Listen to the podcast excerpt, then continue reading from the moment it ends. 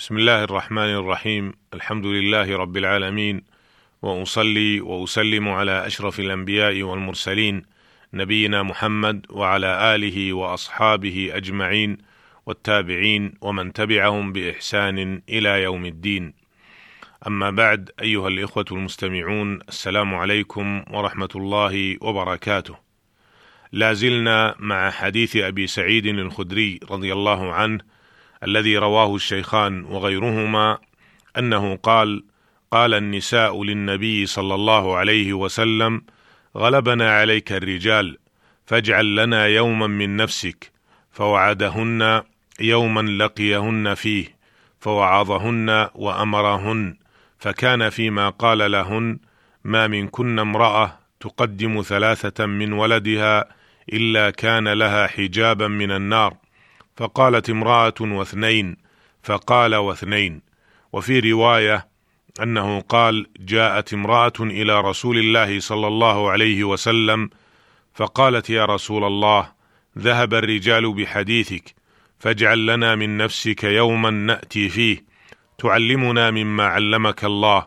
فقال اجتمعنا في يوم كذا وكذا في مكان كذا وكذا. فاجتمعنا فأتاهن رسول الله صلى الله عليه وسلم فعلمهن مما علمه الله ثم قال ما منكن امرأة تقدم بين يديها من ولدها ثلاثة إلا كان لها حجابا من النار فقالت امرأة منهن يا رسول الله واثنين فأعادها مرتين قال واثنين هذا الحديث أخرجه الشيخان والإمام أحمد وغيرهما كما سبق بيانه في الحلقة السابقة. وقد تحدثنا عن فقه عن فقه هذا الحديث ووقفنا وقفة مع أهمية العلم للرجال والنساء. ونكمل في هذه الحلقة ما يتعلق بتعليم النساء.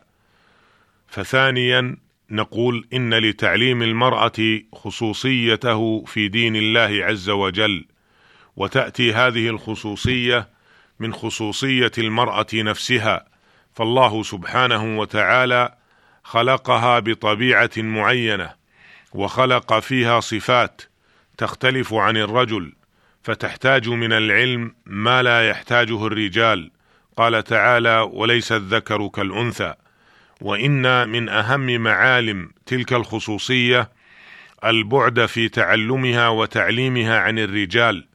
دل على ذلك هذا الحديث الذي طلب فيه النساء درسا خاص دروسا خاصة من رسول الله صلى الله عليه وسلم فأجابهن إلى طلبهن. وكذا ما دل عليه حديث جابر في تخصيص النبي صلى الله عليه وسلم جزءا من جزءا من خطبته من خطبته للنساء. هذه النصوص وغيرها تدل دلالة واضحة صريحة على أنه يجب أن تبعد المرأة عن الرجل في تعلمها.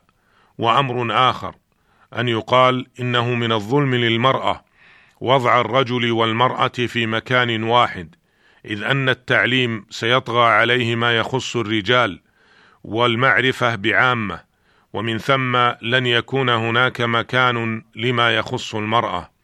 ولذا يقال أيضا إن من الخطأ أن تكون مناهج التعليم بين الذكور والإناث متماثلة بل لا بد من الخصوصية حتى يظفر كل جنس بحقه من التعليم الواجب شرعا.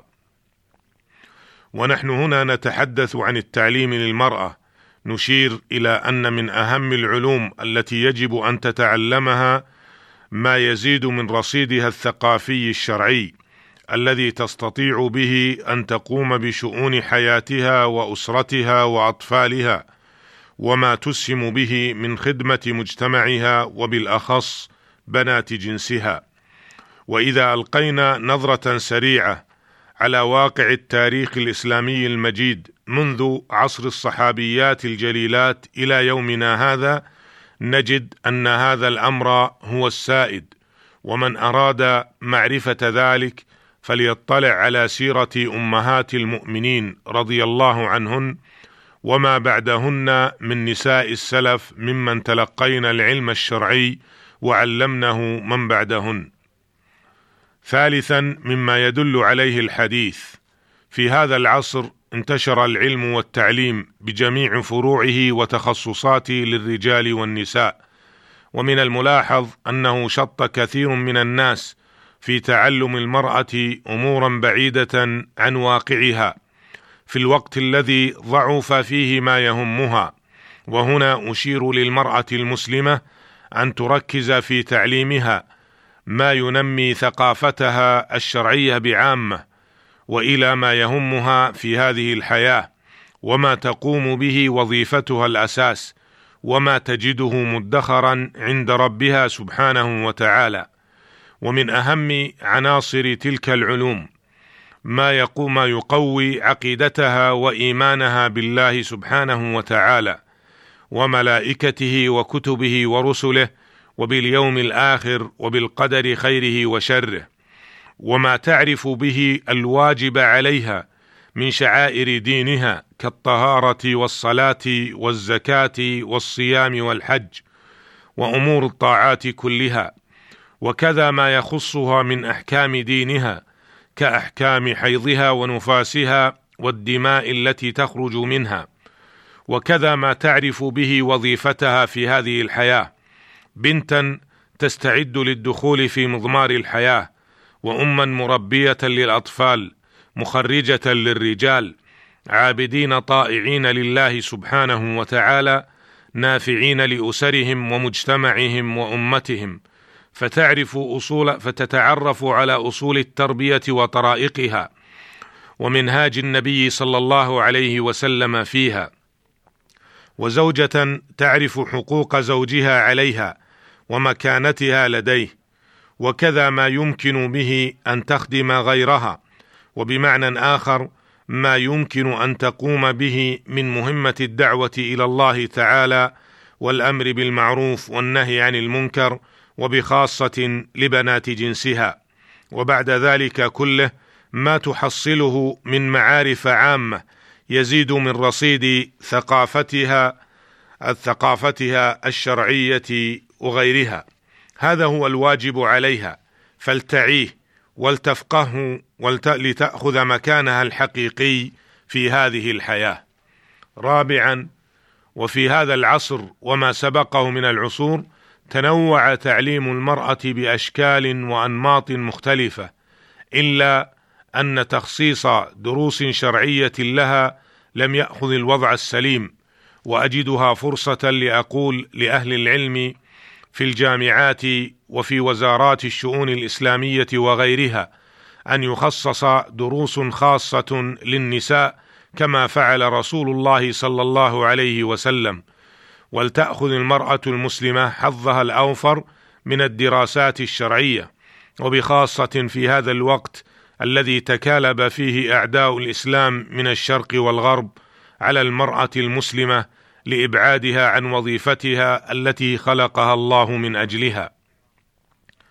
أيها المستمعون الكرام ومما يدل عليه الحديث أهمية السؤال والمناقشة في العلم والتعليم فهذه المرأة لما أشكل عليها هذا الإشكال بادرت بالسؤال فأجابها عليه الصلاة والسلام بما تفضل الله به على عباده.